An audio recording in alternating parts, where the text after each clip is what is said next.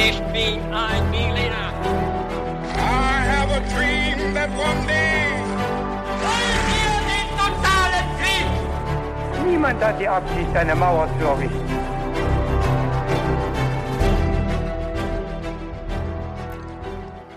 Hi und willkommen zurück zu einer neuen Folge bei His2Go. Und das natürlich wie immer mit mir, Viktor. Und mit David. Und bevor die Geschichte gleich losgeht, auf die ich mich schon sehr freue, erzähle ich noch für alle, die neu dabei sind, ganz kurz, wie wir immer dabei vorgehen. David hat eine Geschichte vorbereitet und äh, ich habe keine Ahnung, worum es in dieser Geschichte gehen wird. Und äh, er wird sie natürlich auch gleich erzählen und mit ein paar kniffligen Fragen oder einem Intro einsteigen. Das mhm. weiß ich noch nicht so genau. Ich bin gespannt. Und bevor wir jetzt mit der Geschichte gleich anfangen, haben wir immer noch eine Frage, die wir uns bei Histogo stellen. Und das ist, wie immer, David, was trinkst du heute zum Podcast? Ja, ich beantworte es dir wie immer. Und zwar trinke ich dieses Mal auf Empfehlung von Max, viele Grüße, äh, eine Spezi von Paulana. Das ist, glaube ich, ein Klassiker auch mittlerweile, das Getränk. Und bei mir gibt's heute ein Crodino. Und dann lasse ich uns nicht weiter auf die Folter spannen und überlasse dir jetzt das Wort. Dann mache ich jetzt weiter und wir werden dieses Mal mit einem Intro anfangen, so wie oft bei uns. Und damit springen wir dann direkt in das Folgenthema rein. Sehr gut. Am 17. Januar 1912 erreichen fünf Männer aus der britischen Antarktis-Expedition, auch Terra Nova-Expedition genannt, unter der Führung von Captain Robert Falcon Scott den Punkt, den sie als den geografischen Südpol berechnet haben. Doch als sie dann nach einer gefährlichen, kräftezehrenden Reise dort ankommen, müssen sie erkennen, dass sie zu spät sind. Sie waren zwar endlich am Ziel angelangt, doch eine norwegische Expedition, angeführt von Roald Amundsen, hatte bereits einen Monat vorher den Ort erreicht. Die britische Mission war also nicht nur gescheitert, sondern die Männer hatten jetzt auch noch den beschwerlichen Rückweg vor sich. Über 1000 Kilometer durch das ewige Eis, bis sie wieder in Sicherheit wären, und obwohl sie der Rettung sehr nahe kommen sollten, würden sie die Antarktis nicht mehr lebend verlassen. Das ist jetzt ein Vorgeschmack gewesen auf den Verlauf einer der berühmtesten Expeditionen der jüngeren Geschichte von Scott und Amundsen, von der wahrscheinlich viele schon mal gehört haben. Und äh, ich sehe an deinem Gesichtsausdruck, Victor, dass du auch schon mal von dem Thema gehört hast. Ja, auf jeden Fall, genau. Stand auch mal relativ weit oben auf meiner To-Do oder Prioritätenliste für äh, eine Folge. Aber ich bin jetzt äh, umso froher, dass du das jetzt machst. Ja. Ich habe nicht weiter recherchiert, deshalb komme ich jetzt auch nicht, äh, habe ich jetzt nicht mehr Wissen als andere, die, glaube ich, zuhören. Ja, perfekt. Ich hoffe, du bist mir nicht böse, dass wir dann das Thema heute einfach mal angehen. Es ist nämlich sehr spannend. Äh, das tragische Schicksal der Terra Nova Expedition ist 1913 schon weltweit bekannt geworden und das Tagebuch von dem Leiter dieser Expedition, Captain Scott, das war schlagartig ein Objekt der Faszination für die Öffentlichkeit und das ist es auch heute noch. Und der Historiker Max Jones bezeichnet es auch als eines der bemerkenswertesten Dokumente der britischen Geschichte insgesamt. Wow.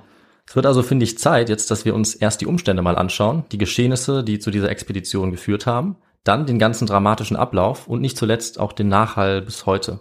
Ich meine, es ist eine sehr populäre Geschichte, die ich jetzt unbedingt auch mal erzählen wollte. Und äh, sie ist eben nicht nur spannend, sondern wir können auch einige historische Erkenntnisse daraus gewinnen. Äh, ich würde aber sagen, ich kündige jetzt nicht weiter nur noch an, sondern ich stelle dir jetzt mal ein paar Fragen. Mhm. Äh, und dann können wir gucken, wie viel du vielleicht doch schon weißt. Und danach geht's dann direkt in die Folge. Okay, ich bin gespannt. Die erste Frage lautet, da geht es um den Kontext. Über die Existenz der Antarktis spekulierten bereits A. die Römer, B. die Babylonier, C. die alten Griechen oder D. muslimische Gelehrte. Ja, also ich weiß die Antwort leider nicht. Ich weiß, dass es schon äh, relativ ähm, verhältnismäßig genaue Karten ähm, von den Griechen gibt, mhm. ähm, die dann später von den Römern übernommen wurden. Ähm, aber jetzt von der Antarktis, ich würde jetzt auf ähm, das Wissen der Muslime, mhm. glaube ich. Also ich weiß nicht mehr, welche Antwortmöglichkeit das war. Ja, die letzte, ja, muslimische Gelehrte. Genau, darauf würde ich tippen, ja. Mhm. Dann machen wir weiter mit der nächsten Frage. Ein Fehler der britischen Expedition war es, a. während des arktischen Winters zum Südpol aufzubrechen, b. zu wenig Benzin mitzunehmen für die Motorschlitten, c. keine Vorratslager zu errichten oder d. auf Ponys zu setzen statt auf Hunde. Puh, äh, auch wieder eine gute Frage. Danke. Also mein Vorwissen ist auf jeden Fall doch nicht so groß, wie ich jetzt gerade merke. Das sind auch sehr detaillierte Fragen, muss ich allerdings auch ja, sagen. Ja, es klang alles plausibel. Ähm, ich finde aber die Antwortmöglichkeit mit dem Pony äh, mhm. ja, wäre irgendwie am eindrücklichsten. Es werden auf jeden Fall Ponys vorkommen, so viel kann ich schon mal verraten. Oh. Äh, mehr dazu gibt's dann nachher. Mhm. Aber jetzt noch die letzte Frage. Das Schicksal der Gruppe wurde besiegelt durch eine Lawine, einen Blizzard, ein Riff oder eine Bleivergiftung. Ja, dass bei Expeditionen Bleivergiftungen auftauchen, ist hier ganz gängig. Mhm. Sicherlich auch noch bis zum 20. Jahrhundert, weil man ja oft äh, Dosen dabei hatte, von denen man sich dann ernährte, von deren Inhalt. Stimmt, ja. Und deshalb würde ich darauf tippen. Mhm. Die Bleivergiftung, Mhm. okay. Wir werden es äh, uns gleich anschauen. Jetzt starten wir nämlich mit dieser Geschichte Mhm. von der tragischen Expedition von Scott und seinen Leuten. Und zu Beginn können wir uns zunächst mal fragen, denke ich, warum die Antarktis das Ziel wurde dieser Expedition. Also warum haben sich Anfang des 20. Jahrhunderts Menschen dafür interessiert, äh, in diese lebensfeindliche Gegend sich aufzumachen. Und zunächst mal gibt es dazu ein paar grundlegende Fakten. Die Antarktis erstreckt sich über 14 Millionen Quadratkilometer, also größer als die USA und Mittelamerika zusammen. Und alles dort ist, wie wir wahrscheinlich alle wissen, unter einer kilometerdicken permanenten Eisschicht, bis auf so ein paar Küstengebiete und die höchsten Berge. Und äh, zumindest so lange, bis wir äh, Menschen vielleicht dafür sorgen, dass es äh, abtaut. Hoffentlich, Hoffentlich nicht. noch nicht so bald, ja. Ich glaube, wenn das alles abtaut, dann ist das auch unser Ende. Dann haben wir ein Problem auf jeden Fall. Äh, noch ist es jedenfalls so, dass äh, im arktischen Winter, in den Wintermonaten dort, das sind August äh, und September vor allem, die Temperaturen extrem, extrem kalt werden. Also minus 20 bis minus 30 Grad an der Küste und im Landesinneren minus 40 bis minus 70 sogar. Das ist wirklich sehr kalt, ja. Das ist extrem kalt und das wird natürlich ein großes Problem sein für die Protagonisten auf dieser Expedition in dieser Geschichte. Äh, noch schlimmer wird's dann, wenn Sturmwinde dazukommen, die auch sehr häufig sind. Und äh, jeder Knoten dieser Windgeschwindigkeit äh, ist quasi wie ein weiteres Grad Minus noch dazu, dem Gefühl nach. Äh, und die Antarktis ist auch nicht nur die kälteste, sondern auch die am höchsten gelegene Region der Erde oder der am höchsten gelegene Kontinent. Also im Schnitt über 2000 Meter über dem Meeresspiegel. Und auch das wird in der Geschichte noch eine Schwierigkeit sein, weil man dann eben auch einige Berge oder Gletscher besteigen muss, wenn man sich dort bewegt. Und ja, diese extremen Merkmale sind vielleicht ein Grund dafür, dass die Menschen schon früh auch ein Interesse hatten an der Antarktis oder dass sie früh darüber nachgedacht haben, ob es sowas geben kann. Äh, auch wenn sie zunächst mal nur spekulieren konnten. Und ähm, wenn wir über sowas reden, Victor, kommen wir jetzt natürlich auch direkt schon zu einem Teil des Podcasts, der einfach nicht fehlen darf. So ist es. Und das ist bei Histogo wie immer der historische Kontext. Genau. Wir hatten ja am Anfang uns die Frage gestellt, wer schon mal solche Überlegungen angestellt hatte über die Antarktis. Und das löse ich jetzt gleich schon auf. Äh, du hattest erst die richtige Idee. Es waren nämlich tatsächlich die alten Griechen. Ach doch. Ja. Okay. So früh schon auch. Ja. Ich habe nur auf die äh, muslimischen Gelehrten auch getippt, weil ähm, man ja auch von ihnen weiß, dass, dass die Europäer ein, sehr viel von ihrem Wissen übernommen haben. Ja. Vor allem äh, aus der Mathematik auch, aber auch aus der ähm, aus der Geografie, Auf jeden also aus Fall. der Erdkunde. Ja. Und deshalb habe ich darauf getippt. Aber dann doch die Griechen, okay. Die muslimischen Gelehrten haben natürlich die griechischen Ideen ja auch übernommen. Das heißt, äh, Ja. sie werden es auch gewusst haben. Ja. Ah. Aber als erstes haben es die Griechen sich überlegt. Und zwar schon im vierten Jahrhundert vor Christus. Okay, ja. Mhm. Also ziemlich früh. Äh, sie konnten jetzt diese These noch nicht beweisen, weil sie konnten, soweit wir wissen, zumindest nicht so weit fahren mit ihren Schiffen. Äh, und es hat dann noch eine Weile gedauert, ungefähr bis ins 15. Jahrhundert, wo wir natürlich auch ein Revival von antikem Gedankengut haben in der Renaissance, bis dann die Antarktis auch wieder interessant wurde für die Menschen zu der Zeit. Und die ersten äh, ja, großen Seefahrer haben dann nach und nach immer weiter, ähm, immer weiter südlich gelegenere Gebiete auch entdeckt. Das waren zum Beispiel Abel Tasman und dann auch James Cook. Äh, Im 18. Jahrhundert kam James Cook dann schon bis vor die antarktische Küste, bevor er dann noch umkehren musste wegen der gefährlichen Eisdichte dort vor der Antarktis.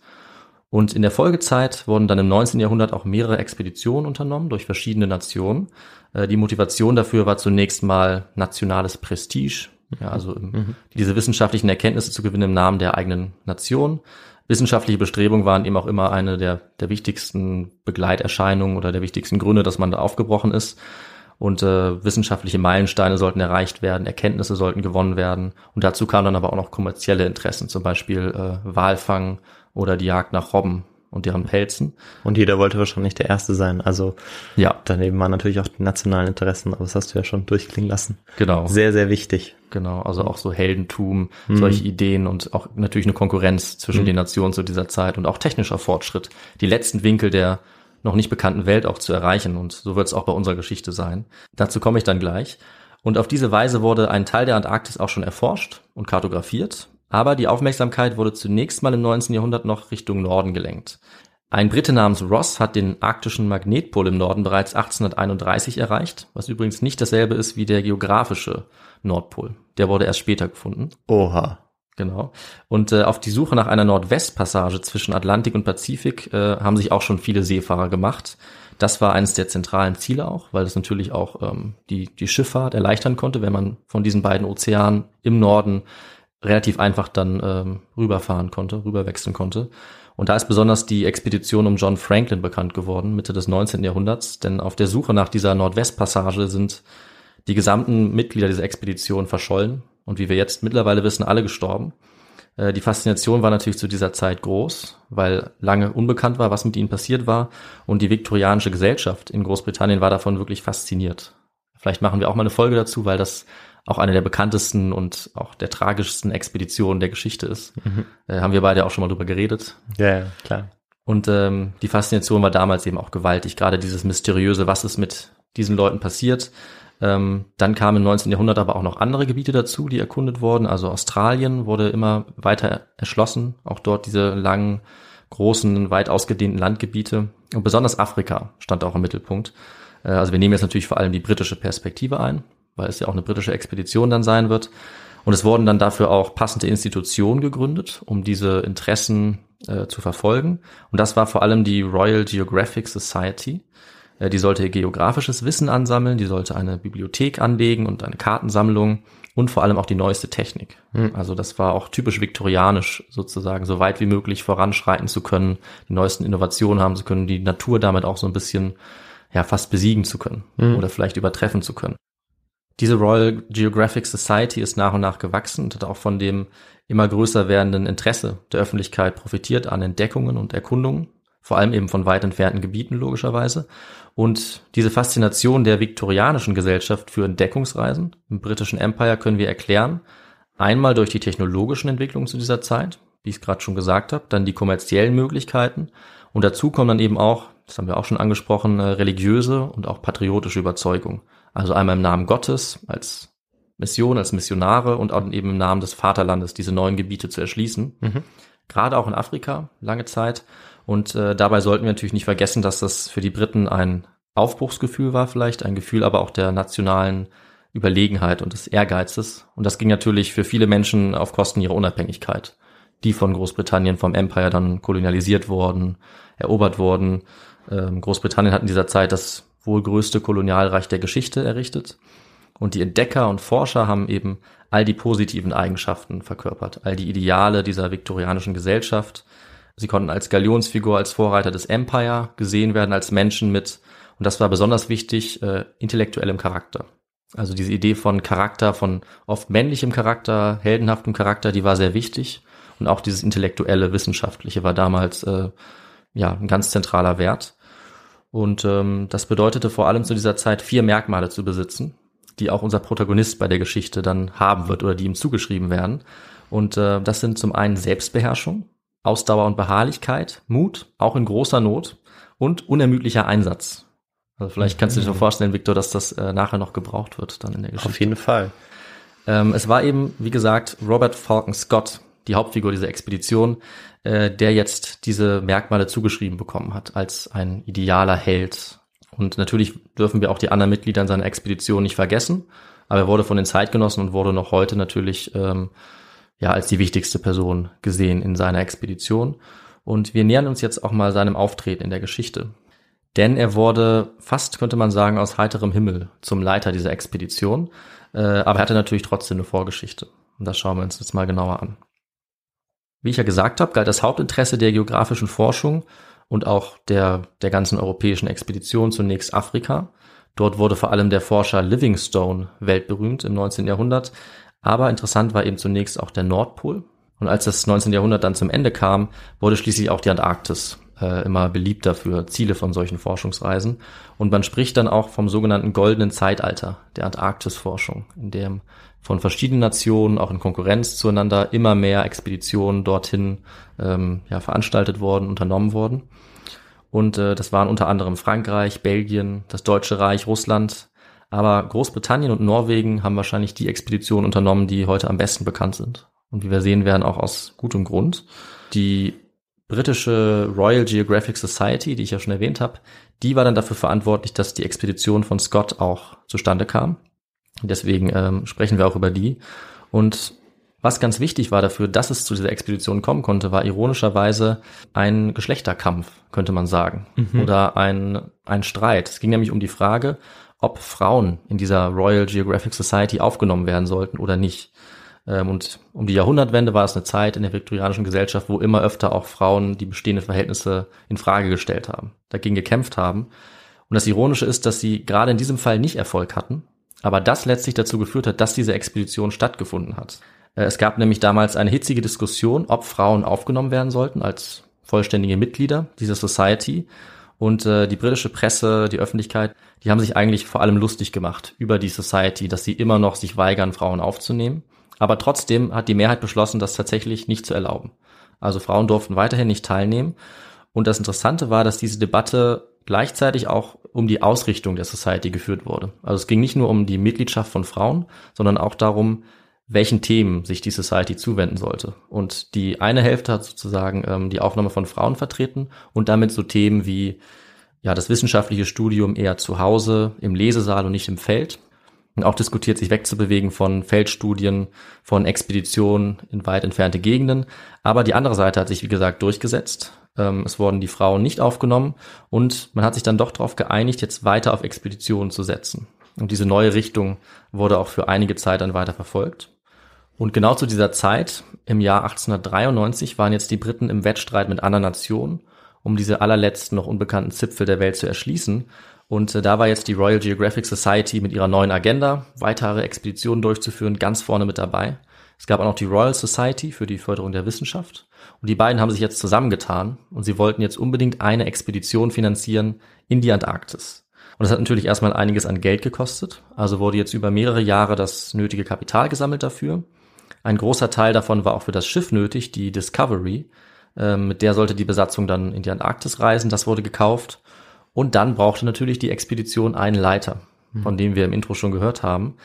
Allerdings äh, wurde der auch erst 20 Jahre später zum Leiter der Expedition, die ihn dann ins Verderben führen sollte. Das heißt, wir sind jetzt bei einer frühen britischen Antarktis-Expedition, die ich aber deswegen erwähne, weil Robert Falcon Scott da seine ersten Erfahrungen gesammelt hat damit. Ähm, also er hat eben mehrere durchgeführt. Also wir sind jetzt etwa um 1890. Genau, wir sind jetzt noch im Jahr 1893. Mhm. Äh, Robert Falcon Scott ist jetzt 23 Jahre alt, also er wurde 1870 geboren. Oh, jung, ja. Sehr jung und er wurde jetzt in diesen jungen Jahren schon zum Anführer. Äh, er kam ursprünglich aus der Nähe von Plymouth, er ging dann zum Militär, äh, zur Marine, wurde dort auch Leutnant zur See. Und als er dann äh, auf Urlaub war in London, 1887, da hat er zum ersten Mal von einer geplanten Expedition in die Antarktis gehört und zwar, äh, wie so oft, durch persönliche Beziehungen. Heute würde man vielleicht sagen, durch Networking. Also er hat durch einen großen Zufall den Präsidenten der Royal Geographic Society getroffen auf der Straße, ein gewisser Sir Clemens Markham. Mhm. Und den kannte er aus seiner Armeezeit bei der Marine. Deswegen ist er mit ihm mitgekommen. Und dieser Markham war zu diesem Zeitpunkt zufällig auf der Suche nach einem jungen Mann für die Expedition, weil er nämlich davon überzeugt war, dass es unbedingt ein junger Mann sein sollte und kein, kein älterer Mann, vielleicht mit mehr Erfahrung weil die Energie, die Offenheit für neue Ideen, das war für ihn das Wichtigste. Und er war eben die zentrale Stimme, die das bestimmt hat, wer diese Expedition anführen sollte. Ältere Anführer meinte, er hat nicht diese Energie, diesen jugendlichen Drang vielleicht auch zu entdecken. Und das fand er eben wichtiger als die Erfahrung dann vielleicht, mhm. die sie gehabt hätten. Und außerdem wollte er generell junge Männer fördern, damit die dann auch in Zukunft weitere Expeditionen durchführen konnten. Und da kam natürlich jetzt der junge Mann Scott genau richtig. Und äh, er hat sich dann auch vorgestellt und hat sich auch beworben, äh, so eine Expedition anzuführen. Und dann einige Zeit später, im Jahr 1900, äh, war es dann soweit und die Expedition wurde offiziell angekündigt, vorbereitet. Ähm, Scott wurde auch offiziell als Leiter dann äh, erklärt. Und äh, wie Scott selbst geschrieben hat, war das für ihn zwar wichtig, aber eigentlich war er sich im Klaren, dass er keine besondere Vorliebe hatte für Polarexpeditionen. Ähm, er hat aber trotzdem das natürlich angenommen, weil es für ihn eine ja, große Möglichkeit war, sich Namen zu verschaffen, sich Namen zu machen. Und auf der Expedition geht dann aus Scotts eigenen Aufzeichnung auch hervor, dass er relativ große Zweifel hatte an seinen eigenen Fähigkeiten, also an seiner Autorität. Er schreibt, dass er viel schwächer wäre und viel unerfahrener als seine Besatzung.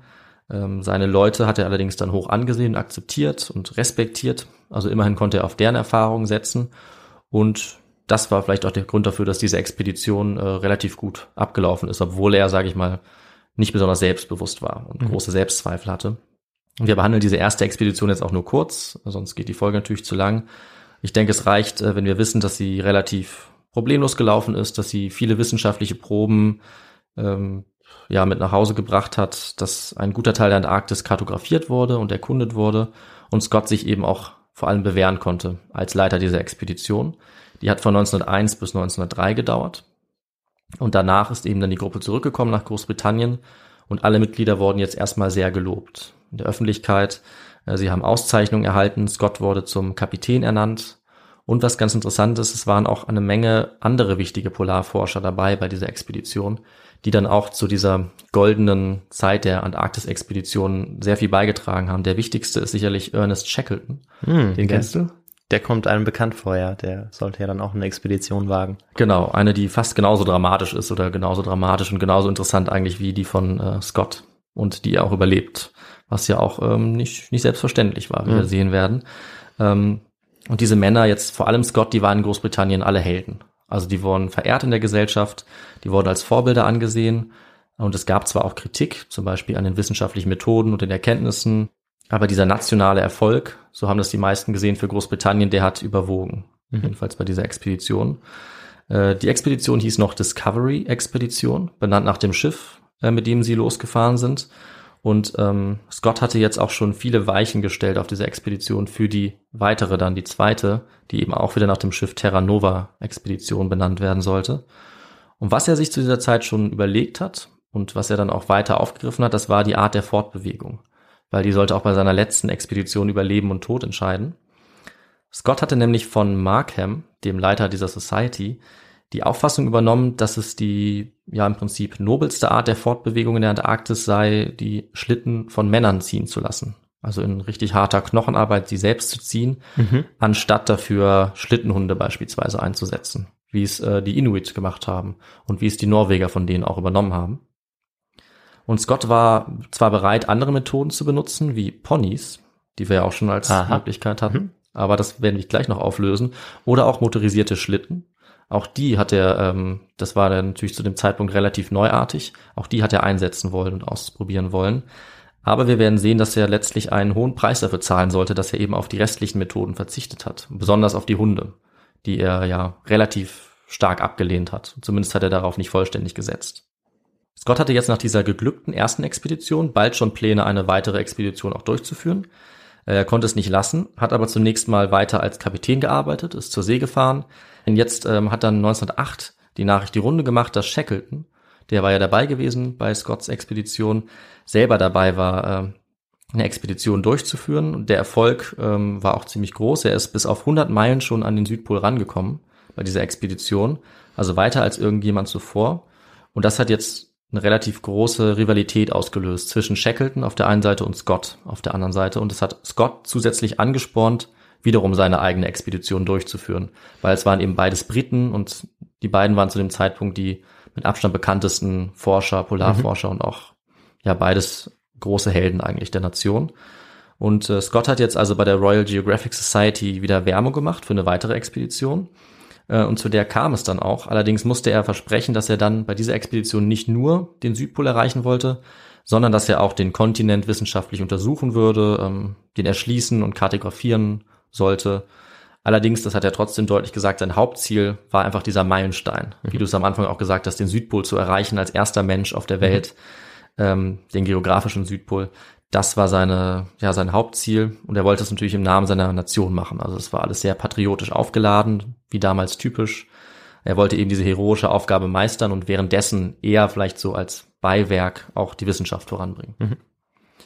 Ja, gesagt, getan. Die Expedition wurde dann 1909 offiziell angekündigt und Scott hat dann ein großes wissenschaftliches Team zusammengestellt aus Meteorologen, Physikern, Biologen, Geologen und anderen. Und wenn ich das so sage, Victor, was glaubst du, ähm, war das eine reine Männerveranstaltung oder waren auch Frauen bei dieser Expedition dabei? Hm. Wenn du so fragst, würde ich sagen, es waren vielleicht doch Frauen dabei, aber meine erste Intuition wäre gewesen, dass nur Männer dabei sind. Dann wäre deine erste Intuition auch richtig gewesen. Also es war tatsächlich eine reine Männerveranstaltung. Ja. Falls sich das jemand fragt, also es sollte noch eine Weile dauern, bis bei solchen Mhm. äh, Missionen oder auch in der Wissenschaft allgemein Frauen regelmäßig teilnehmen Mhm. konnten und auf einen ähnlichen ähm, Stand auch aufsteigen konnten wie Männer. Ähm, das heißt, er hat also diese Leute eingesammelt, alles Männer. Dann gab es wieder eine Kampagne für die Finanzierung, bei der Scott und andere sehr geschickt auch auf den Nationalstolz der Briten gesetzt haben und damit Werbung gemacht haben, dass sie eben für ihre Nation diese Errungenschaft, den Südpol, erreichen sollten. Ähm, Dann konnte ein Schiff gekauft werden. Das war jetzt, wie schon erwähnt, die Terra Nova. Die Expedition hieß dann eben auch Terra Nova Expedition. Ähm, ich weiß nicht, Victor, ob du das aus dem Lateinischen kurz übersetzen kannst, was das heißt? Ja, das Terra Nova müsste so viel wie neues Land heißen. Ganz genau. Neues Land oder neue Erde, könnte man mhm. wahrscheinlich auch sagen. Genau, und das war eben ja die Antarktis auch für viele. Also mhm. neues, noch un unbekanntes oder nicht komplett erschlossenes Land. Ähm, das Schiff war also jetzt gekauft, dann wurden noch einige Crewmitglieder angeworben und dann ist auch die Terra Nova von Cardiff aus schon in See gestochen am 15. Juni 1910 mhm. Mit Kurs auf die Antarktis. Und damit äh, begann dann Scotts letzte Reise, diese Terra Nova Expedition. Die Reise verlief zunächst erstmal gut und die Terra Nova kam auch bis nach Australien. Allerdings hat Scott dann dort, als sie in Melbourne vor Anker lagen, ein sehr beunruhigendes Telegramm erreicht. Victor, du kannst dir jetzt vielleicht äh, aufgrund deines Vorwissens vorstellen, von wem das Telegramm kam und worum es ging eventuell.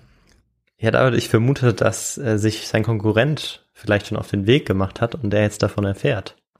Da vermutest du völlig richtig. Genau das stand im Telegramm und deswegen war der Schock auch auf einmal so groß. Das Telegramm kam, wie gesagt, von einem gewissen Roald Amundsen, dem Norweger. Das Telegramm war sehr kurz und darin stand äh, übersetzt, bitte um Erlaubnis, Sie zu informieren, dass Fram gen Antarktis fährt. Fram, das war das Schiff von Amundsen und der war jetzt offiziell der Rivale von Scott. Hm. Und auf einmal war es jetzt keine Aktion von einer Nation, keine eine Expedition, sondern es waren zwei Expeditionen. Es war jetzt ein Rennen, um die Errungenschaft als erster den Südpol zu erreichen, den geografischen Südpol. Und äh, es war vor allem eine starke Überraschung für Scott, weil er bis zu diesem Zeitpunkt tatsächlich nichts davon gewusst hatte, dass mhm. Amundsen sich auch auf den Weg machen würde. Also alle waren davon schockiert. Und ähm, zu Amundsen sage ich auch kurz noch was. Also er war ein sehr fähiger Rivale, das war Scott auch sofort klar. Er war nämlich selber auch schon ziemlich erfahrener Forscher. Er war von 1903 bis 1906 der erste gewesen, der diese Nordwestpassage, an der Franklin vorher gescheitert war, vollständig durchfahren hatte. Also er hat es geschafft, diese Unternehmung durchzuführen, bei der Franklin ums Leben gekommen war. Und er hatte auch ziemlich wertvolle Erfahrung gesammelt auf dieser Reise äh, vor allem durch den Umgang mit den Inuit. Von denen hat er die Fellkleidung genommen, die wichtig war in solchen mhm. arktischen Temperaturen und vor allem auch die Fortbewegung mit Hundeschlitten, die Scott ja nicht anwenden wollte oder eher weniger anwenden wollte. Und Amundsen wollte dann eigentlich zuerst zum Nordpol aufbrechen, aber nachdem er gehört hat, dass äh, zwei andere Leute den Nordpol schon erreicht hatten, wir wissen nicht ganz, ob das stimmt, aber zumindest wurde das von denen behauptet, hat er dann sein Ziel geändert und wollte jetzt das andere Ziel erreichen, was es noch gab, nämlich eben den Südpol. Und Amundsen hat die Entscheidung wahrscheinlich getroffen, kurz bevor Scott selber seine Expedition erst angekündigt hat.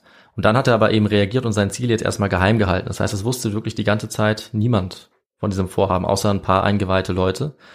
Ähm, und das Ganze war tatsächlich ein bisschen schwierig oder ein bisschen unangenehm für Amundsen. Denn äh, Scott hat ziemlich viel von ihm gehalten, weil er wusste, dass er so erfahren ist. Und äh, er wollte Amundsen erreichen, um von ihm ein paar Tipps zu bekommen für die Expedition. Er wusste ja nicht, dass die beiden Konkurrenten sein würden. Und deswegen hat er dann ähm, Amundsen auch angerufen, als der im Hotel war. Und Amundsen hat das mitbekommen, hat aber sagen lassen, dass er nicht da wäre, hm. damit äh, er nicht mit Scott reden muss. Weil er wollte Scott auf keinen Fall direkt anlügen. Und deswegen war es jetzt quasi wie ein Versteckspiel zwischen den beiden. Also Scott wollte bald los und wollte sich noch ein bisschen vorbereiten. Er hat sich übrigens zum Beispiel auch von Norwegern das Skifahren beibringen lassen, seinen Leuten. Und er wollte eben auch die Expertise von Amundsen und ist sogar dann zu Amundsens Haus gefahren. Und selbst da ist Amundsen abgehauen, als er da war und hat seinen Bruder sagen lassen, dass er nicht da wäre. Und Scott ja, hat dann ja. eine Stunde gewartet und mhm. ist dann wieder verschwunden. Also so weit ging das Ganze. Und äh, ja, letztlich hatte Amundsen Erfolg. Also Scott war ahnungslos, mhm. bis er in Melbourne dieses Telegramm erhalten hat. Und erst dann war sozusagen das Rennen offiziell eröffnet.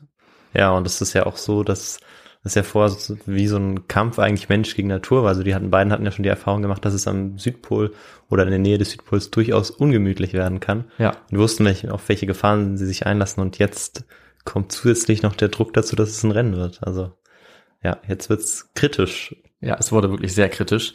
Ähm, Amundsen war eben auch schon weit gekommen, also es war auch mhm. klar, dass der schon weiter war jetzt. Äh, und die Terra Nova ist dann im Januar 1911 endlich in der Antarktis angekommen und davon sind jetzt 33 Mann Besatzung an Land gegangen. Äh, der Rest ist noch auf dem Schiff geblieben. Es waren 65 insgesamt. Und von diesen 33 an Land waren sieben Offiziere, zwölf Wissenschaftler, zwölf Seemänner, zwei ja, Tierbetreuer. Da fällt mir kein besseres Wort für ein. Also die waren für die Ponys, für die Hunde äh, notwendig, die sie dabei hatten. Hm. Und ähm, wer jetzt Und äh, wo wir jetzt bei diesem Punkt sind, wenn ich die Ponys und die Hunde äh, erwähne, dann muss ich natürlich jetzt auch eine Frage noch auflösen. Ja, das stimmt. Denn äh, Scott hatte sich jetzt dafür entschieden, vor allem Ponys mitzunehmen. Also er hatte zwar ein paar Hunde dabei, aber die sollten nur eine untergeordnete Rolle spielen. Also das ist die Antwort auf die Frage, die du richtig gegeben hast. Äh, er hat vor allem auf Ponys gesetzt und äh, die Frage hat uns ja auch schon verraten, dass das ein Fehler sein sollte. Und das werden wir jetzt auch gleich noch sehen. Außerdem, das war auch richtig, es kam auch in der Frage vor, hatte er motorisierte Schlitten dabei. Allerdings nur drei und einer davon ist direkt kaputt gegangen bei der Landung. Aber er hatte immerhin noch zwei, die so, ja, fast wie eine neuartige Erfindung, äh, die so eine Art Panzerketten unten dran hatten, wie es bei Panzern ist, und die sich so relativ gut auf dem Eis fortbewegen konnten. Also das ähm, war durchaus eine nützliche Innovation. Scott hat dann sein Lager aufgeschlagen beim sogenannten Cape Evans und er hat dort auch eine Hütte errichtet, in der er relativ lange erstmal geblieben ist. Und die Hütte, äh, die war auch so gebaut, dass sie lange Bestand hatte und so war es auch. Also sie ist größtenteils heute noch im gleichen Zustand wie vor 110 Jahren. Und sie ist durch die Kälte super konserviert. Sogar Fleisch äh, ist dort konserviert und Stoffe. Und man kann sie sich heute noch angucken. Wenn man, ähm, naja, wenn man in der Antarktis eben vorbeiguckt, das machen ja nicht viele, da leben so 1000 Leute vielleicht insgesamt in der Antarktis. Und das Gute ist aber, es gibt eine virtuelle Tour zu dieser Hütte, in der Scott eine lange Zeit gelebt hat. Und äh, die werde ich verlinken unter den, in den Shownotes unter der Folge. Das ist ja richtig cool. Finde ich auch. Und die ist ganz gut. Also man Das kann sich die Hütte von innen ansehen. Da schaue ich gleich nach der Aufnahme auch mal rein. Musst du mir zeigen. Ja, ist echt interessant. Ähm, die Expedition ging natürlich weiter. Also sie waren jetzt in dieser Hütte und es wurden dann von dort aus immer wieder kleinere Untersuchungen unternommen. Also es wurden Leute losgeschickt, die äh, sich andere Gebiete angeguckt haben, die zum Beispiel nach Tieren gesucht haben oder so und die zum Teil auch sehr schnell schon in Gefahr geraten sind. Also es war wirklich immer gefährlich. Ein Team von ein paar Männern ist fast schon gestorben. Die haben es gerade so zurückgeschafft in sehr schlechten Bedingungen. Und äh, natürlich ist die Expedition dann auch auf Amundsen gestoßen. Der war nämlich ganz in der Nähe, wie sie gemerkt haben, also ungefähr 100 Kilometer entfernt. Das Schlaue bei der Lage von Amundsen war allerdings, dass sein Basislager 100 Kilometer näher am Südpol war. Das heißt, auch da hat er jetzt schon einen Vorsprung. Also er war nicht nur früher da, sondern er hatte auch schlauer, ja, seinen, seinen, seinen Startpunkt gewählt. Ähm, und nicht nur das, er hatte auch ganze 110 Hunde dabei. Er hatte diese Hunde mit Schlitten äh, eben trainiert. Er hatte sich die sorgsam ausgewählt und hatte auch seine Männer damit vertraut gemacht, sodass die jetzt sehr, sehr geschickt waren im Umgang mit diesen Hundeschlitten, wie sie es eben von den Inuit übernommen hatten, also von der indigenen Bevölkerung, äh, vor allem Nordamerikas. Hm. Und ähm, die Briten waren jetzt sehr beeindruckt von diesen Hundeschlitten, auch von der Unterbringung. Auch die war besser. Jeder hatte bei Amundsens Team seine eigene Hütte, während, äh, wie gesagt, diese eine Hütte bei Scott die meisten Leute schon beherbergen musste. Es war sehr eng, äh, nicht besonders komfortabel. Und äh, Amundsen auf der anderen Seite hatte allerdings auch Respekt. Also die haben sich schon ganz gut verstanden, die haben sich auch begrüßt. Und er hatte vor allem Angst, dass diese Motorschlitten ihm jetzt den Sieg rauben könnten. Ja, und dieses Rennen, äh, das ging dann auch bald los. Und zwar indem in den Sommermonaten in der Arktis jetzt erstmal Depots angelegt wurden. Ähm, Victor, was könnten wir unter so einem Depot verstehen? Kannst du das vielleicht äh, mal erklären?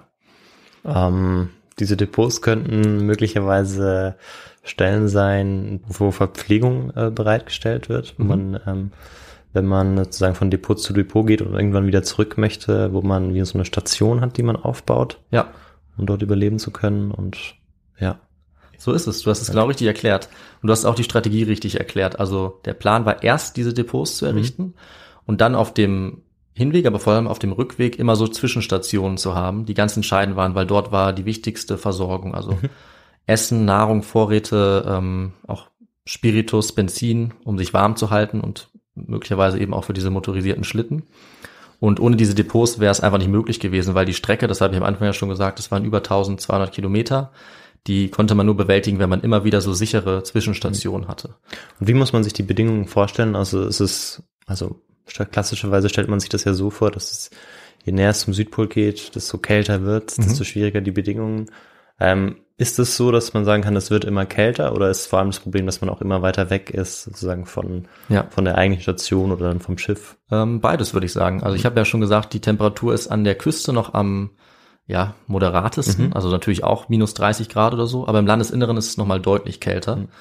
Ähm, dann wird im Landesinneren natürlich auch die Gegend immer schwieriger und immer unbekannter. Mhm, das die heißt, Gegend ist dann auch nochmal, ja. Genau, also es kommt dann noch ein Gletscher, dazu kommen wir gleich noch. Das heißt, es wird auch dann besonders schwierig, sich dort fortzubewegen.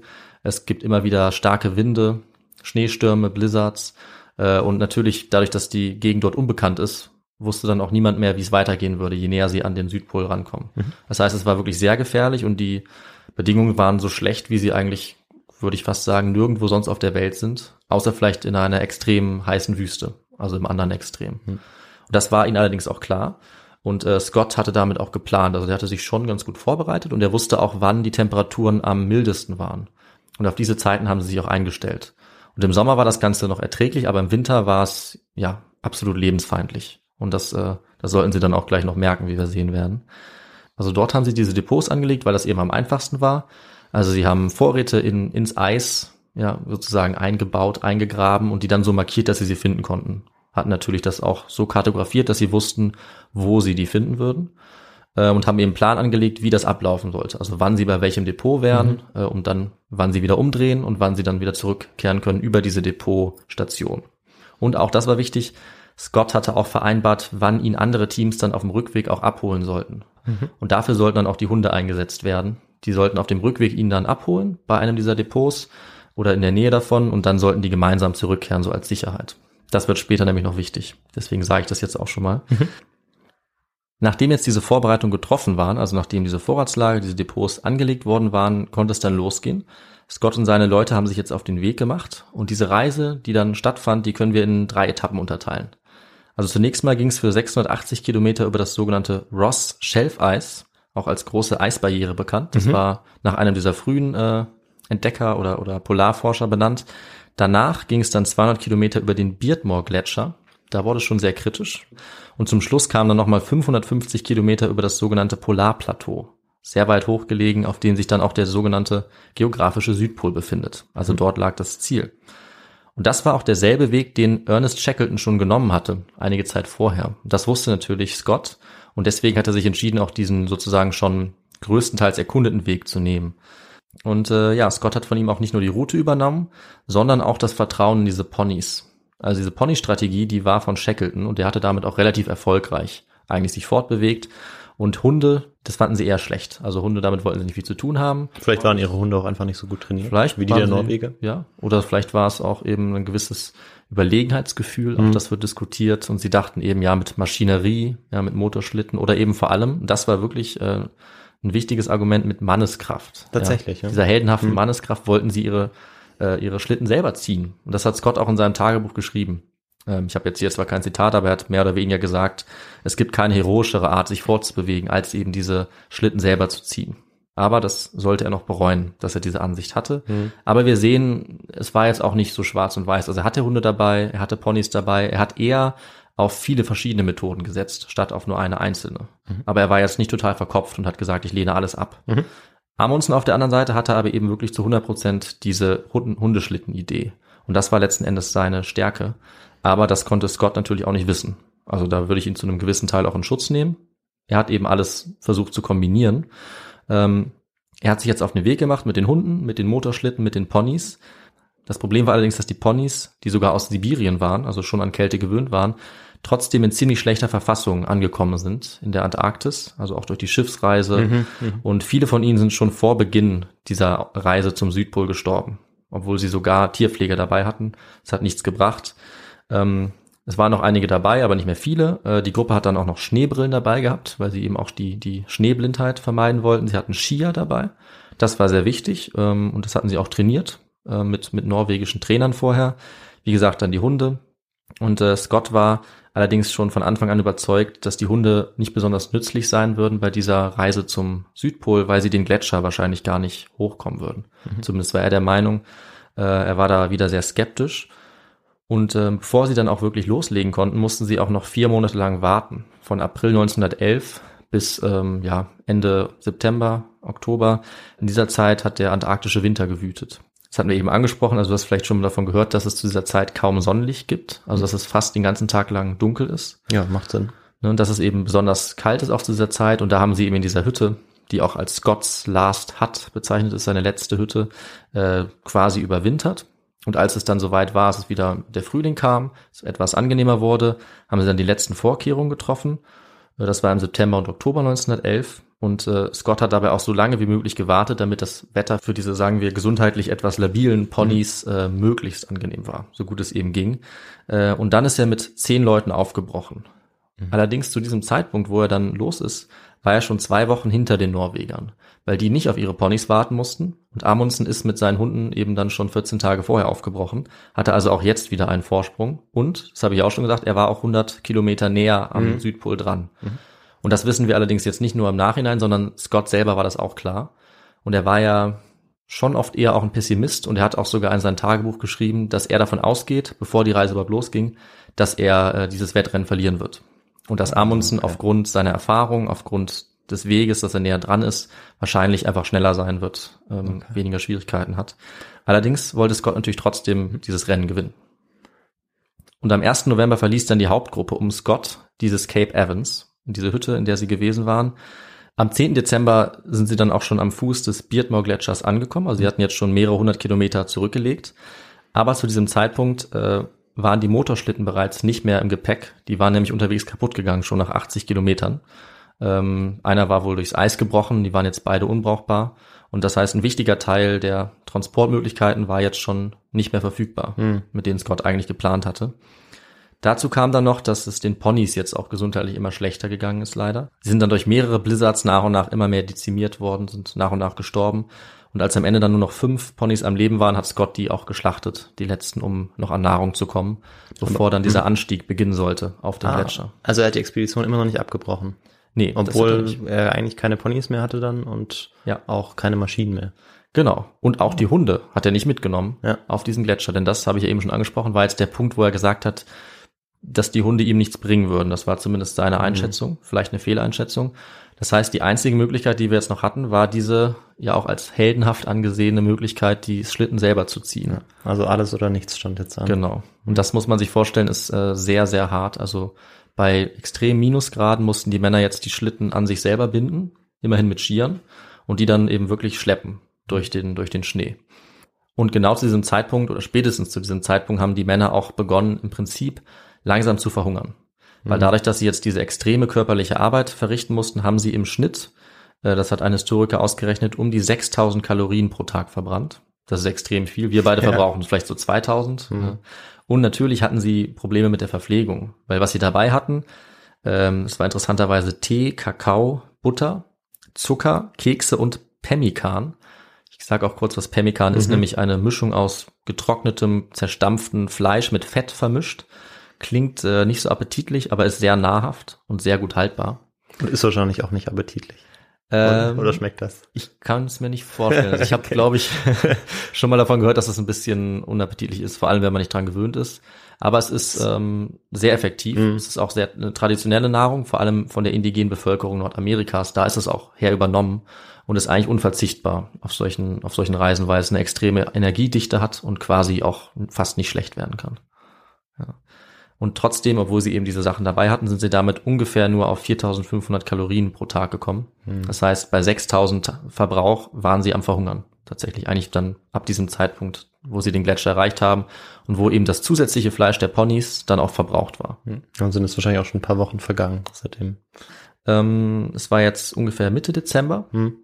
Sie waren jetzt dann noch zu zwölf, also es waren sogar noch mal zwei dazugekommen. Ursprünglich waren sie ja zu zehnt aufgebrochen und jetzt sind sie eben dann den Gletscher emporgewandert. Und als sie das geschafft hatten, hat Scott die Gruppe allerdings auch wieder verkleinert. Er hat jetzt vier Mann zurückgeschickt zum Camp und die übrigen acht sind jetzt weitergezogen Richtung Südpol. Und Ende Dezember kam dann das Polarplateau in Sicht, auf dem sich der Südpol befindet. Und jetzt hat Scott die Entscheidung getroffen, die ähm, ja letztlich über Leben und Tod war, was er natürlich noch nicht wissen konnte, nämlich wer ihn auf den letzten Reiseabschnitt begleiten sollte zum Südpol. Und über diese Entscheidung wurde viel diskutiert und wird auch viel diskutiert, eben weil sie äh, über den Tod dieser Leute bestimmt hat. Hm. Und er hat sich entschieden, vier Leute mitzunehmen auf die letzte Reise. Die hießen Bowers, Evans, Oates und Wilson. Und besonders tragisch ist, dass er die letzte Person Wilson nur spontan noch mitgenommen hat. Mhm. Und zwar nachdem er ihn eigentlich zurückschicken wollte, sodass dieser Wilson seine Skier nicht dabei hatte. Ähm, die restlichen drei, die er jetzt zurückgeschickt hatte, also acht waren es, fünf gingen weiter, drei gingen zurück, die sind auch fast gestorben. Und sie haben es gerade so noch geschafft. Sie haben sogar ja, wirklich heldenhaft einen von ihnen noch gerettet, der durch Skorbut, was auch ein Problem war, fast gestorben war. Weil die hatten natürlich ähm, wenig Obst und Gemüse, mhm. wenig frische Nahrung. Wahrscheinlich haben die anderen auch den größeren Teil der Reserven mitgenommen. Genau. Und so wurde das von der Verpflegung her sehr knapp. Also die haben wirklich mit ein paar Keksen und einem Schokoladenriegel, steht sogar in den Aufzeichnungen, haben sie es gerade so geschafft, wieder zurückzukommen. Bis zum ersten Depot wahrscheinlich. Genau, und dann, da, genau, stimmt, die Depots gab's. Ähm, und dann äh, konnten sie Hilfe holen. Das hat ganz gut geklappt und so konnten sie sich zu dritt noch retten. Und für Scott und die anderen vier ging es jetzt in bitterster Kälte immer weiter, bis sie dann am 9. Januar den Punkt erreicht haben, bis zu dem Shackleton vorher gekommen war. Das heißt, zu diesem Zeitpunkt war Scott jetzt weitergekommen als jeder andere Brite vor ihm. Und natürlich die anderen vier, die bei ihm waren. Aber diese Reise war jetzt auch extrem hart. Also er hat beschrieben, wie schwierig es war, die Schlitten zu ziehen, bei den Witterungsbedingungen, ähm, wie über Sand, hat er zum Teil gesagt, also mit extremem Widerstand auch. Und das Problem war, dass äh, Scott ausgerechnet hatte, was die Durchschnittstemperaturen auch sein sollten zu dieser Jahreszeit. Und leider zu seinem Pech hatten sie ein Ausnahmejahr erwischt, sodass die Temperaturen sogar noch kälter waren als normalerweise zu dieser Zeit. Weil sie waren ja eigentlich jetzt im Frühling oder Sommer unterwegs, mhm. nach Antarktisverhältnissen, also im Januar. Aber das war so kalt, äh, dass es ja viele Grad kälter war, als es normalerweise im Schnitt gewesen wäre zu dieser Zeit. Also das heißt, Pech kam auf jeden Fall auch noch dazu bei dieser mhm. Expedition. Mhm. Trotzdem konnten sie jetzt die wenigen Kilometer zum Südpol noch ganz gut zurücklegen. Und äh, eine Woche später jetzt, nachdem sie diesen Punkt von Shackleton überschritten hatten, also jetzt am 17. Januar 1912, konnte dann Bowers aus dem Team am Horizont eine Art Hügel erkennen, dachte er. Und ja, Victor, was war natürlich dieser Hügel, den er gesehen hat? Das war wahrscheinlich der letzte Hügel, bevor es dann ähm, zum Plateau geht. Nee, es war gar kein Hügel, sondern es war ein Zelt. Ah, Sie sind ja schon auf dem Plateau, oder? Genau. Okay, deshalb war ich kurz verwirrt. Aha, Sie sehen ein Zelt. Und äh, jetzt haben sie dann, als sie näher gekommen sind, auf dem, was sie dachten, was ein Hügel wäre, also auf dem Zelt, eine Flagge gesehen und das war die norwegische Flagge. Und dann war natürlich mm. klar, dass die Gruppe von Amundsen tatsächlich schon da gewesen war. Äh, die Enttäuschung war jetzt natürlich, die Ernüchterung war extrem groß. Also sie waren zu spät gekommen. Amundsen war sogar schon einen Monat vorher da gewesen. 35 Tage, sie waren viel zu spät. Er hatte nämlich eine andere Route genommen, eine noch unbekannte Route. Und es hätte natürlich auch sein Verderben sein können, aber er hat es tatsächlich geschafft, äh, deutlich schneller und auch deutlich sicherer ans Ziel zu kommen.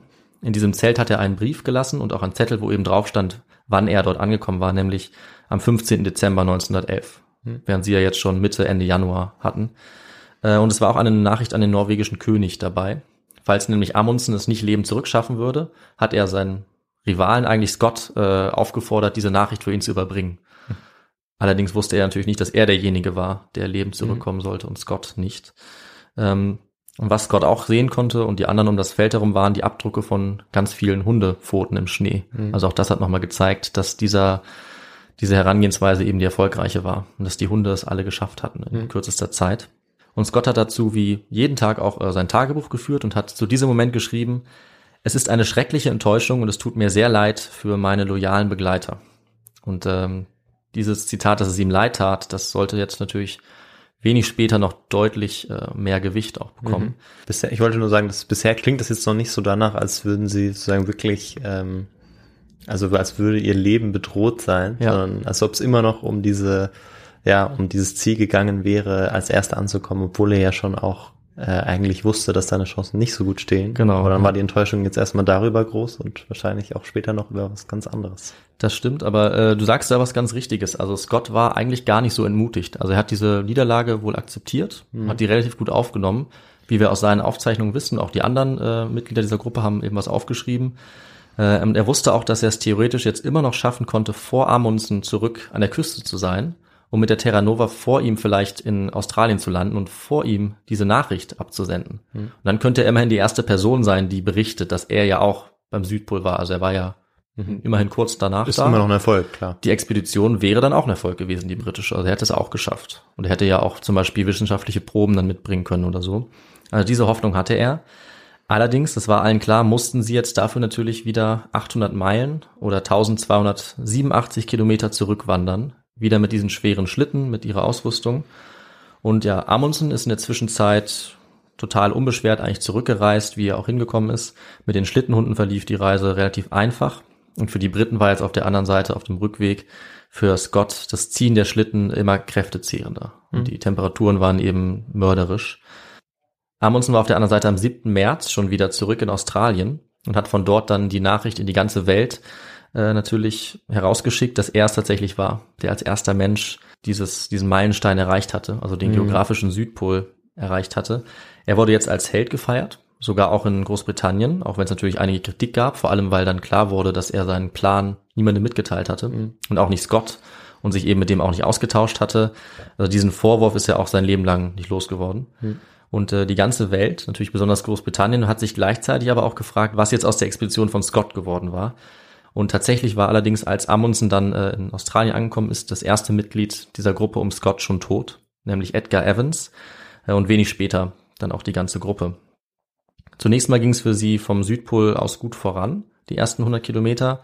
Aber als sie dann diesen äh, Beardmore Gletscher erreicht hatten und dort abgestiegen sind, ging es diesem Edgar Evans immer schlechter. Er hatte starke Erfrierung, vor allem an den Extremitäten, also den Händen, den Füßen. Und als sie dann unten am Gletscher angekommen waren, ist er schließlich gestorben. Er ist mehrmals gestürzt, war völlig entkräftet und am 17. Februar 1912 äh, ist er dann als erster Teilnehmer dieser Expedition gestorben. Auf dem weiteren Weg zurück zur Basis wurde dann auch der nächste immer schwächer, das war Oates.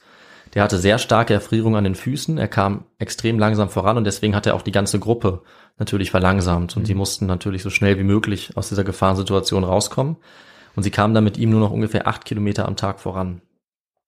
Und aus diesem Grund wahrscheinlich, zumindest hat sich Oates dann selbst geopfert, so wird es auch meistens interpretiert, er ist dann einfach freiwillig eines Tages aus dem Zelt rausgegangen und hat sehr berühmte letzte Worte gesagt, die Scott aufgezeichnet hat. I'm just going outside and maybe some time. Also ich gehe nur raus und es könnte etwas dauern. Und er wurde natürlich nie wieder gesehen, ist in den Schneesturm rausgelaufen und äh, hat sich wahrscheinlich bewusst geopfert, damit die anderen jetzt schneller vorankommen konnten. Die verbliebenen drei haben sich dann weitergeschleppt und äh, dabei immer gehofft, dass sie jetzt endlich ein Team mit Hunden finden würden. Weil das hatte ich ja vorhin erwähnt, dass das eigentlich so abgesprochen war von Scott mit den anderen Expeditionsgruppen, dass sie sich an einem Treffpunkt treffen wollten äh, und es ist unklar, warum es auch nie dazu gekommen ist. Aber wir wissen, es ist nicht passiert. Also die Gruppe, die ihn erreichen sollte, kam einfach nicht.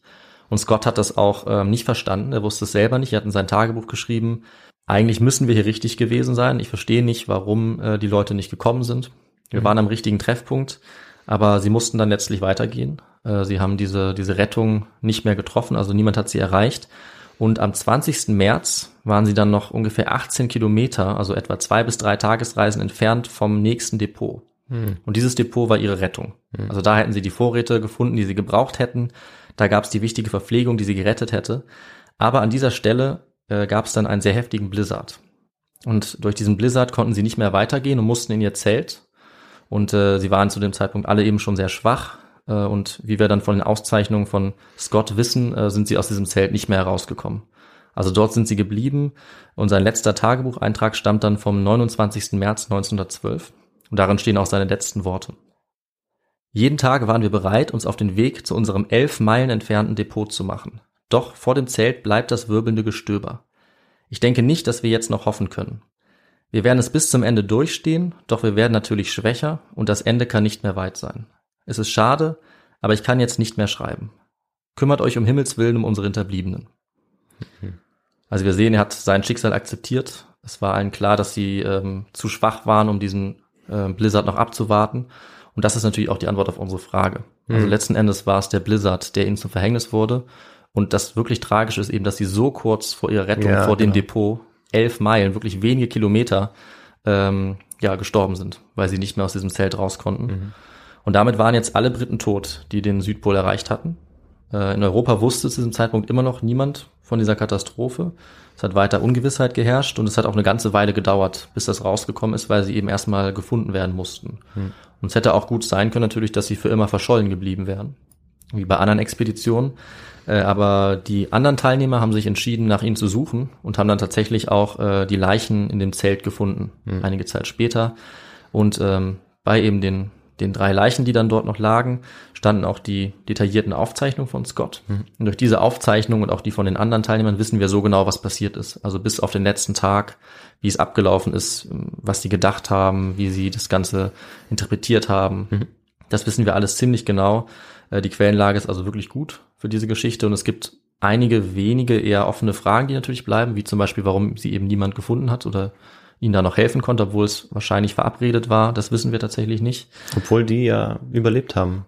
die es eigentlich wissen könnten, weshalb Genau. sie nicht an dem Punkt waren. Ja, aber ähm, Aber sie haben sich auch nicht dazu geäußert. Nur um es kurz zu machen, man kann es nicht ganz nachweisen, warum. Also eine Person, die verantwortlich war, ist möglicherweise einfach, einfach weggegangen. Also sie hat, ohne natürlich zu wissen, dass diese Gefahrensituation entstehen würde, hat dieser eine Teilnehmer sich einfach entschieden, die Expedition zu verlassen. Das ist eine Möglichkeit.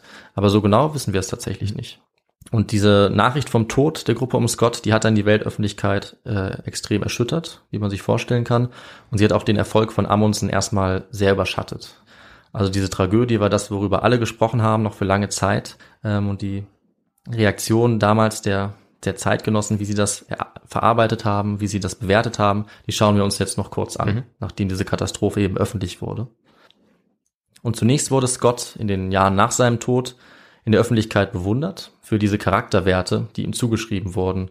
Ja, also diese, dieses stoische, dieses heldenhafte, selbst im Angesichts größer Gefahr, dieses verbissene Weitermachen. Äh, dafür wurde er verehrt. Diese Eigenschaften wurden ihm und auch anderen Entdeckern zugeschrieben. Das hatte ich ja vorhin angesprochen. Und er wurde vor allem auch als Vorbild gesehen in Sachen Mut, Entschlossenheit, Opferbereitschaft. Und er wurde zu einer Art Nationalheld oder spezifischer auch Polarheld eben während dieser goldenen Zeit der Antarktis-Expedition, die auch noch bis 1920 ungefähr angedauert hat und wo Shackleton und Amundsen auch weiter aktiv waren. Also die haben auch noch weitere Expeditionen durchgeführt, äh, weiter ihren Ruhm auch vermehrt. Und Scott war eben jetzt so ein tragischer Held für mehrere Generationen von britischen Schulkindern, die seine Geschichte gelernt haben. Und ähm, das war jetzt vor allem die positive Rezeption, aber bei der ist es nicht geblieben. Also einige Jahre nach der Expedition, vor allem in den 1920ern, wurde die Rolle von Scott immer mehr auch kritisch betrachtet. Sogar sein Charakter wurde dann äh, kritisiert, als, als großer Held ja eigentlich. Und das war vielleicht auch vor allem deswegen so, weil der Kontrast zu Amundsen so stark war. Und auch so klar erkennbar. Also der hatte ja so eine reibungslose Expedition durchgeführt im Vergleich. Und vor allem der Einsatz von Schlittenhunden ist jetzt im Nachhinein als überlegen und auch viel schlauer äh, erschienen. Während er Amundsen dann eben in diesem Vergleich deutlich schlechteres Organisationsvermögen gezeigt hat. Seine Führungskraft wurde kritisiert und auch seine wissenschaftlichen Ziele. Äh, Und bis heute sind diese beiden Bilder eigentlich immer so ein bisschen gegeneinander gestellt worden, haben sich vielleicht ein bisschen vermischt. Am dominantesten war eher das Bild von, von Scott als so ein bisschen Tölpel, der zu schlecht geplant hat, der selber überfordert war, der vielleicht naiv war oder sogar arrogant. Ähm, hin und wieder natürlich auch seine Darstellung als tragischer Held. Aber wie wir Scott jetzt letztlich bewerten, auch die Mission als Ganzes und natürlich auch, das wurde in der jüngeren Vergangenheit auch stärker hervorgehoben, die Rolle der anderen Leute. Also nicht nur er als Einzelperson, sondern die ganzen anderen Teilnehmer, die auch gestorben sind und die, je nachdem, wie man argumentiert, er natürlich auch zu verantworten hat. Also ihre Tode. Das, diese Bewertung ist, denke ich, was, was wir alle für uns selber entscheiden müssen. Äh, Also für mich ist es eher eine Mischung aus vielleicht nicht optimaler Planung von Scott, äh, aber auch aus Faktoren, die er nicht zu verantworten hat. Also wie das seine Technik versagt, äh, die Wetterbedingungen und die Frage, warum niemand zur Hilfe kam. Ich denke, dazu wird es immer unterschiedliche Ansichten geben. Ähm, Ich bin auch gespannt auf vielleicht Kommentare von äh, Leuten, die uns zuhören oder auch von dir, ähm, Viktor, wie ihr das bewerten würdet. Letzten Endes muss es, müssen wir es alle für uns selber wissen. Aber ich sage dazu jetzt nichts weiter und bin an der Stelle mit der Folge fertig. Okay, vielen Dank, David, für diese sehr spannende Folge über eine ja sehr bekannte Expedition. Ähm, man kennt wirklich, glaube ich, vor allem eher Amundsen. Also Scott kennen sicherlich einige auch, aber Ja. Amundsen ist, glaube ich, uns doch eher ein Begriff, weil er ja wirklich auch als erster dann am Süd oder als einziger dann damals am Südpol war. Und ähm, ja, so Expeditionsgeschichten sind natürlich immer sehr spannend und es ist auch immer eindrucksvoll. Also vor allem in diesem Zeitalter, ähm, ja, zu was dann der Mensch auch in der Lage ist, auch ähm, um dann vor allem dann möglicherweise auch nationale Interessen zu vertreten und eben vielleicht als Erster da zu sein. Und Ja. aber was wir heute auf jeden Fall sagen können, ist, was vielleicht von diesen Expeditionen auch bleibt, ist, dass ja die Arktis und die Antarktis heute ja auch genutzt werden kann, zum Beispiel, um anhand von Eisbohrkernen auch ähm, ja Informationen zu vergangenen Klimadaten zum Beispiel oder zu anderen Daten Ja, zu gewinnen, stimmt. die uns heute auch zum Beispiel bei der Klimaforschung weiterbringen. Und ähm, das hat ja sozusagen da den Anfang genommen, kann man sagen. Guter Punkt. Und man kann auch sagen, wenn die es nicht versucht hätten, dann hätten es eben fünf oder zehn Jahre später die nächste Expedition versucht. Also das war wahrscheinlich ein Ziel, was niemanden losgelassen hätte. Ja, aber man muss es natürlich auch irgendwann schaffen. Ja. Und wie wir heute gesehen haben, ist es nicht immer so einfach. Nee. Und ja, du hast schon mal so kurz angedeutet, was, was es für Quellen gibt mit dem Mhm. Tagebuch. Und ja, da würde mich noch interessieren, was du sonst noch für Literatur benutzt hast. Ja, also äh, ich habe vor allem Literatur benutzt, die das Ganze eben sehr gut verarbeitet hat. Ähm, man kann sich die Quellen auch super selber äh, eben anschauen. Mhm. Also natürlich alles auf Englisch. Wie gesagt, es gibt auch multimedial einfach ganz viel. Also hier war die Quellenlage wirklich gut. Und ich habe mich dann für zwei Bücher entschieden, die das, finde ich, sehr gut darstellen. Äh, vor allem von Max Jones, dem Historiker. Das Buch ist auch sehr gelobt. Das heißt The Last Great Quest, Captain Mhm. Scott's Antarctic Sacrifice. Ich habe wieder englische Literatur verwendet, weil ich fand, das Buch ist einfach auf alles eingegangen, was, was für mich wichtig war, der historische Kontext, das war super. Und auch von Susan Solomon, äh, The Coldest March. Ja, vielen Dank. Und dann würde ich sagen, nach dieser Expedition durchs Eis kommen wir noch äh, zu unserem letzten Punkt, wo ich heute noch mal kurz einfach sage, wie ihr uns unterstützen könnt. Ja. Und ähm, da gibt es äh, natürlich unterschiedliche Möglichkeiten. Ähm, zuerst einmal wollen wir uns bedanken für die vielen Nachrichten, die wir bekommen Ja. und bekommen haben. Und ähm, wir wollen diese vielen Nachrichten äh, auf jeden Fall beantworten. Wir sind gerade beide in unserem Studium so in unseren Endphasen mit unseren Masterarbeiten. Mhm. Deshalb äh, dauert das teilweise jetzt ein bisschen länger zur Zeit, aber wir wollen auf jeden Fall die Nachrichten alle beantworten. Und wir wollen natürlich auch immer gerne neue bekommen. Also Ja. motivieren tut uns das total. Wir lesen alle und es ist auch wahnsinnig wichtig für uns. Und wir beantworten sie nach und nach. Ja. Und äh, schreiben könnt ihr uns eben dabei über Instagram zum Beispiel, also über unsere Social Media Kanäle ähm, und auch Twitter oder YouTube. Außerdem haben wir ähm, eine E-Mail-Adresse, an die ihr uns natürlich sehr gerne schreiben könnt. Das ist feedback.histogo.gmail.com. Ihr habt die Möglichkeit auch über unsere Website ähm, uns zu spenden. Das geht über einen PayPal-Link oder ähm, per Banküberweisung. Und wir haben ja auch inzwischen einen Merchandise-Shop, jetzt schon Genau. ein bisschen länger. Und äh, da könnt ihr natürlich auch gerne ähm, ja, Dinge draus kaufen und uns damit auch unterstützen. Und ansonsten würde ich sagen, ja, es gibt in zehn Tagen wieder die nächste Folge. So ist es. Und ähm, ich glaube, ich weiß schon, was ich machen werde. Finde ich gut. Du hast jetzt mittlerweile echt gut geplant und weißt immer schon, was als nächstes kommt. Ich freue mich drauf. Ja, fast immer, fast immer. Und ich musste eben noch kurz überlegen, je nachdem, was du heute machst, Mhm. ähm, hätte ich das nochmal abändern müssen, aber ich glaube, das wird sich ganz gut ergänzen. Perfekt. Und dann, ja, heißt es einfach ähm, bis in zehn Tagen und bleibt gesund und bis dann. Tschüss. Ciao, bis dann.